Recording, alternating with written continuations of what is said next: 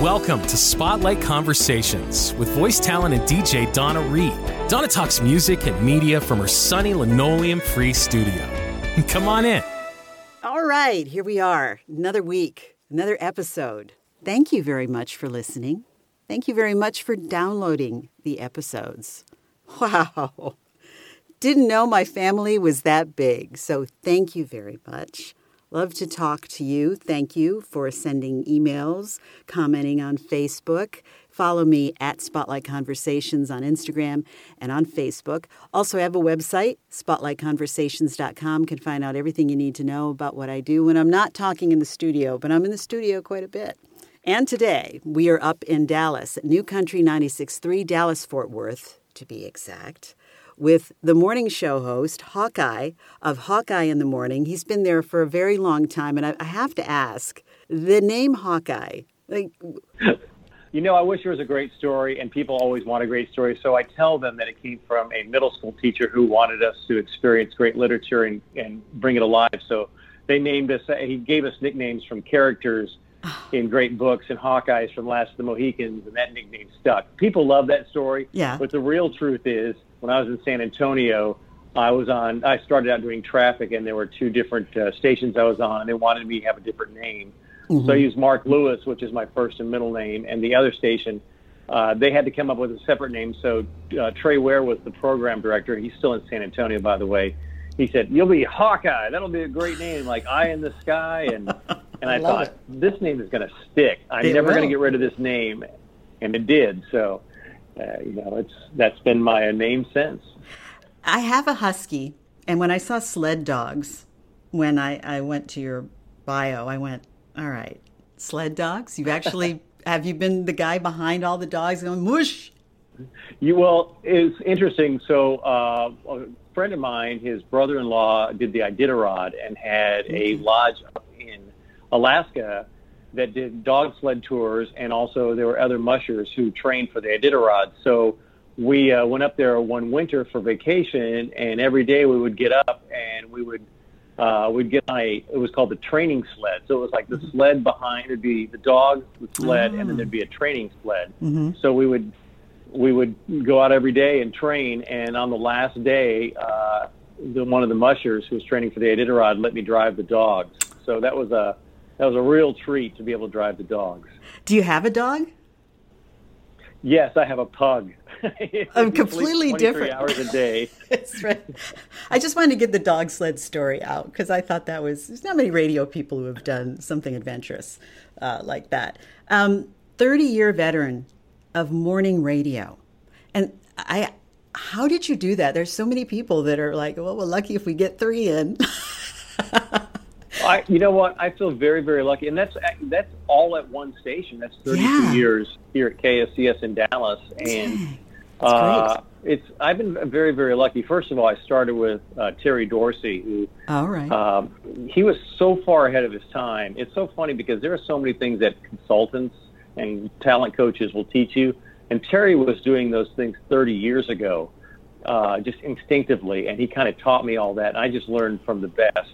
Um, and then uh, Terry retired, and I, you know, I stayed on after Terry retired. But I've been very lucky to work with him, and very lucky, you know, to be in one market for that long. So, you know, and I, not everything. It hasn't been like the easiest 32 years. There's been ups and downs, I and bet. management changes, ownership changes. You know, Terry retiring. That was that was uh, you know that was kind of a difficult path to follow after he retired because mm-hmm. you just don't replace someone like Terry Dorsey. Mm-hmm. Uh, but overall, it's been just an extremely positive 32 years, and uh, I've enjoyed every day of it. And uh, I, I do feel very, very fortunate to be at one station that long. How do how do programming air staff how did they weather the storms today in radio? Um, it, well, are you talking about uh, like management storms or like uh, all of them? no, well, I, you know, I, I think one thing that air staff needs to think, you know, they need to kind of change the mindset uh, from what was the mindset many years ago or originally. I mean, if you were on the radio, if you were, you know, a DJ morning show, whatever you did, newscaster, you know, that was a that's a great career. It, it was a fantastic career. It's still a great career, but you mm-hmm. need to expand your mind, your your thought. you need to really be an audio content creator, mm-hmm. and hmm. radio needs to just be one part of your portfolio. Um, and however you want to do it, I mean, do you want to write? Do you want to uh, create podcasts? You really need to expand what you do throughout the day. Do you want to be a social media influencer? There's a, uh, a, a disc jockey used to work for our company. His name was uh, Brew. He was in Detroit. He just got hired in Los Angeles for the AMP station, but he's got like over 2 million followers mm-hmm. on TikTok, and he became a TikTok influencer. Now, it, that's not easy to do, and I don't recommend you try to get 2 million followers because you'll probably fail at it. Um, and I don't even know if he's sure how he did it. But my point is, you need to really find something more than radio. Radio is the cornerstone of your career, obviously. Mm-hmm. Uh, but you know, you need to be able. Uh, you know, we both have podcasts, you and I, and uh, you know, people do voiceover work. There's all sorts of things right. to be, you know, to be content creators. There's always going to be need for content and you just need to seek out other ways to supply content.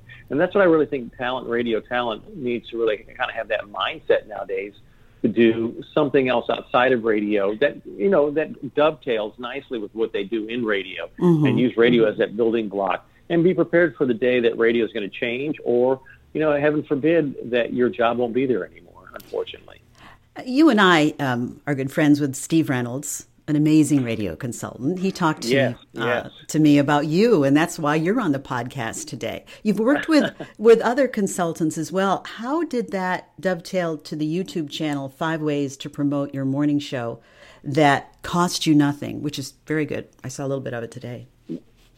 Well, thank you. Well, I've got a chance to work with Steve. I got a chance to work with Randy Lane also, and a, a little bit briefly with uh, Tracy Johnson. Those are pretty mm-hmm. big names mm-hmm. in, in and uh, you know what? All uh, Tracy, I'm sorry, Steve and Randy both really helped me kind of put my show back together after there were some decisions made uh, mm-hmm. that kind of I felt like you know kind of dismantled it, and mm-hmm. uh, they were fantastic. Uh, but you know they kind of taught me that uh, you know even Tiger Woods needs a swing coach. You, you know, right. no matter what you think of it, it's always great to get yep. another perspective. Absolutely, uh, Steve. I got to work with Randy for a very short time before there were budget cuts. So I loved working with Randy. Uh, Steve, I worked with a lot longer before there were budget cuts. Uh, but Steve was really fantastic to make me think in so many different ways and added so much to, uh, to my show. And I think what's really great with a, a talent coach is they do that. They expand your thought and they also uh, you know, bring new ideas to your show. That's what's really great about a talent coach or a great program mm-hmm. director is they bring ideas to your show. They don't subtract, mm-hmm. they add, and they make your show better. And um, so, you know, just just their attitude, their positive attitude. They have the Vince Lombardi attitude. Where yeah. down with you to show you positive things that you do. Yep. And they talk about this all the time instead of bringing up negative things like, oh, this is what you did wrong. Let me list the five things you did wrong today. Boy, if you're in that situation, I really pity you. And I've been in that yeah, situation. We all Very have. hard to get up in the morning. yeah. Yes, when you've got, you know, that list is coming at the end of the day. What what folks like uh, like Randy and Steve and Tracy Johnson do is like, hey, here's what you are doing really good at. How can you expand on that? How can you bring that to other things that you do? This is what you're really talented at. This is what you can build your show on. Uh, so just that positive attitude and the helpful attitude maybe want to kind of reach out. I, I kind of, I'm in a kind of unique position here in Dallas where it's just me and my partner, Michelle Rodriguez, and we don't have a producer. It is literally just us two. And for a major market, a top five morning show, that's really unusual. That's not by choice, by the way, but that's just budget realities. And uh, I went to morning show boot camp this year, the um, uh, the uh, the virtual episode uh-huh. of it, and I noticed there were a, there were a lot more people like me, especially in smaller and mid markets, than were people who, you know, some there's morning shows in my own company that have three producers or 11 members of the morning show. And so, uh, but I know there's a lot more like me that have two. and so I really want to reach out to those people, people who are challenged, who don't have a budget, and say, hey, you know what? There's a way that you can compete against people who have more staff, right? And just work harder and smarter. And that's really what you know. That's really what I wanted to do when I created that video on my YouTube channel on five ways to promote your morning show that don't cost you anything. Most morning shows actually don't have hardly any budget anymore to promote. Yeah. That's just the reality yeah. of the situation. Yeah. But there's a lot of things that you can do to uh, to promote yourself. Uh, that and that's what the whole purpose of that video was. Is it also what you said earlier about people who are on the air? Write a book, do a blog, you know, herd huskies. get your get yourself into travel blogs, if you will. Is that kind of the same idea?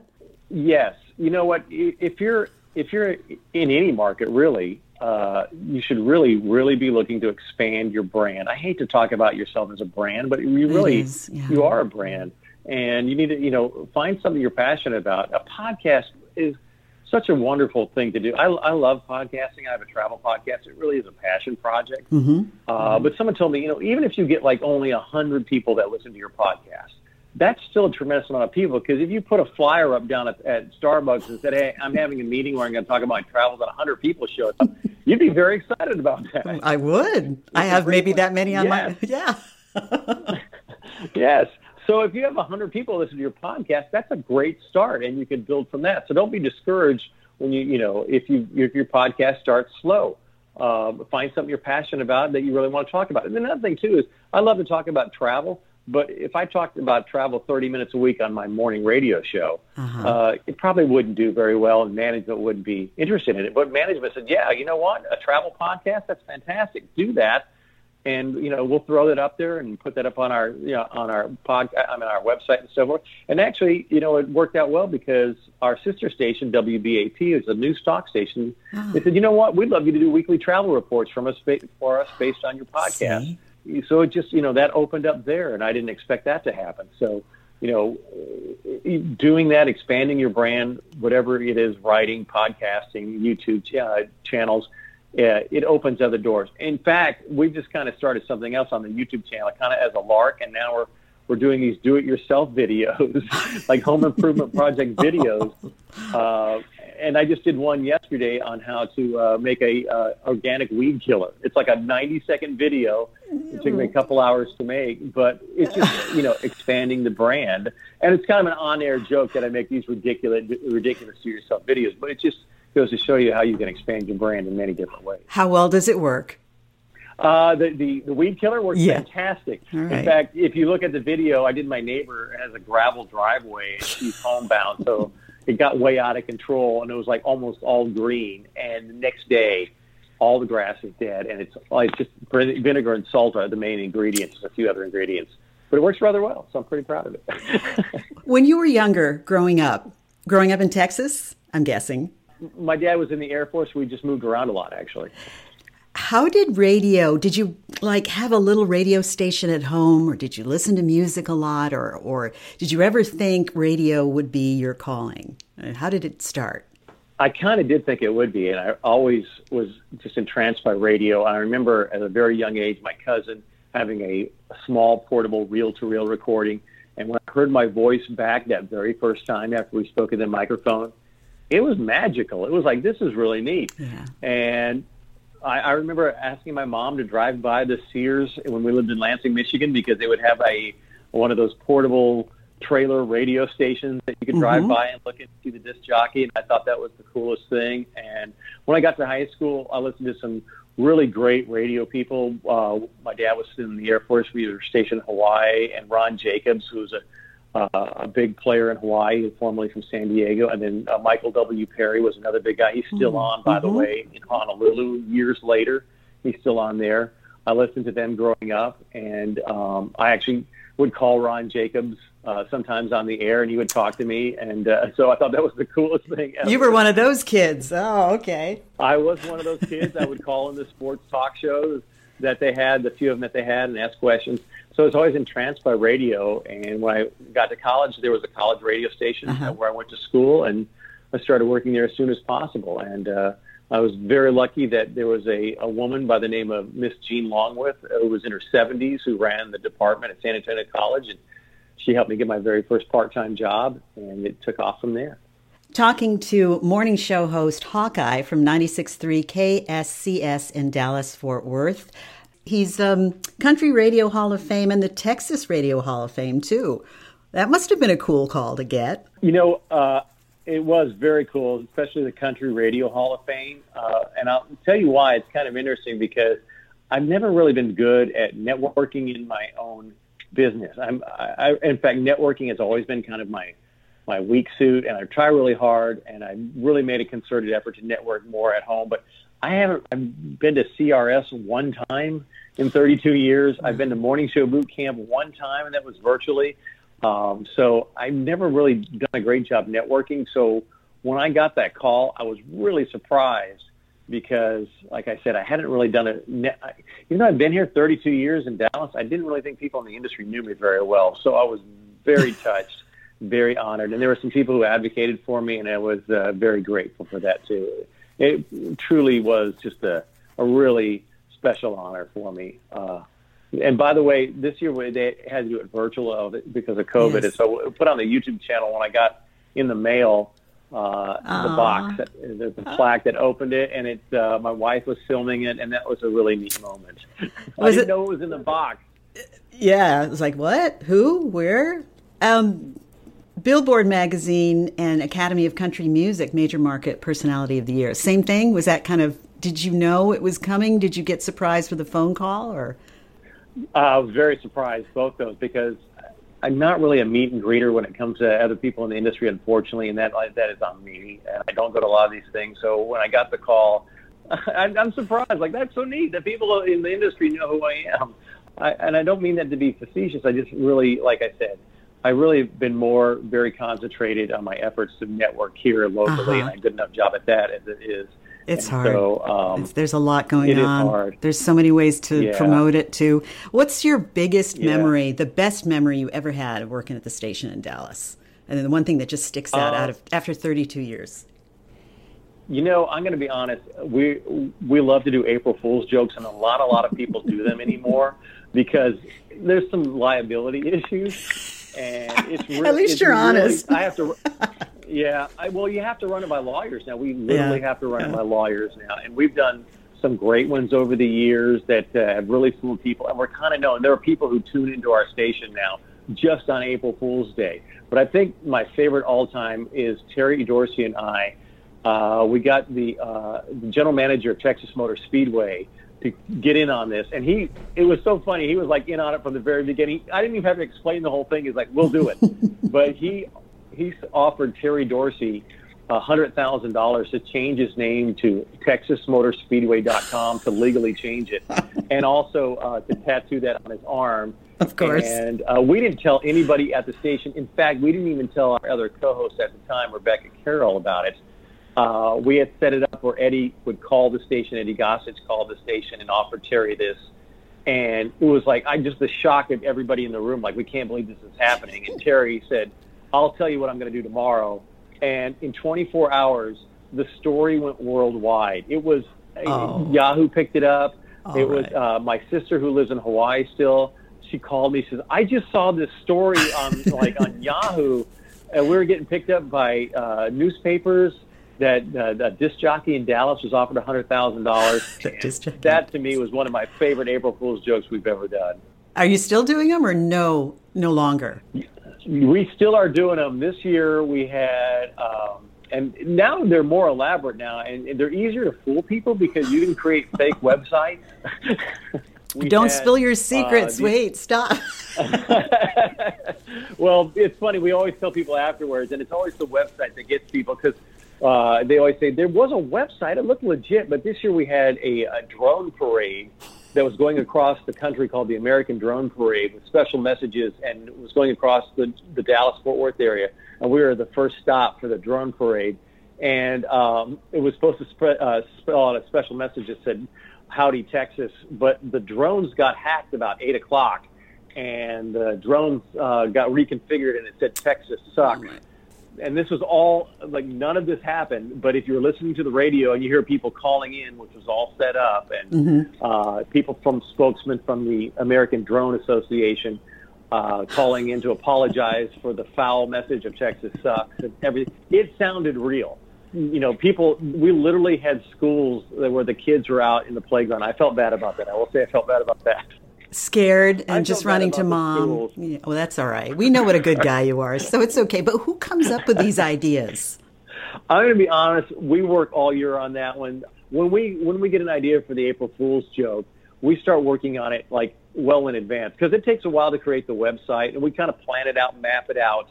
And the real secret, if anybody wants to know, the real secret is started on the 31st, on, on March 31st. So, yeah. it, like one year we had a, gigantic domed dinosaur park with uh, mechanical dinosaurs, which we roam around called Jurassic Texas.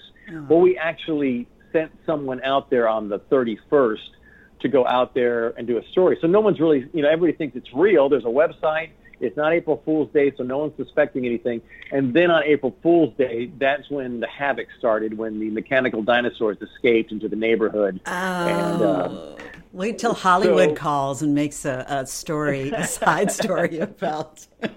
it's really in Dallas, folks. It's not in wherever they had the movie. Yes.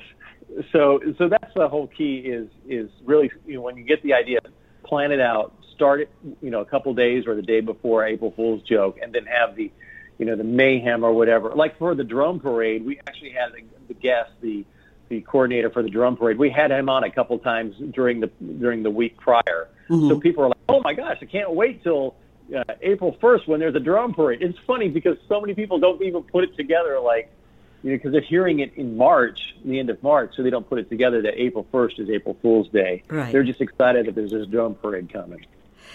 And now you say you're not a networker, but you're pretty busy writing books like the Travis Club and San Antonio Uncovered, plus the Dallas Marathon, chairman of the Dallas Marathon, which is not writing, but that's something else you're. Where do you find the time to do all this? And tell us a little bit about the books first the first book, San Antonio Uncovered, actually, I wrote that in 92, but we're actually on our third edition. We keep updating it, and we just updated it a couple of years ago. But when I worked in San Antonio, I was just fascinated by the city's history. Mm-hmm. It was found by the Spanish in the 1700s, and there's still things that the Spanish built that are still there and still in use, like water systems, churches.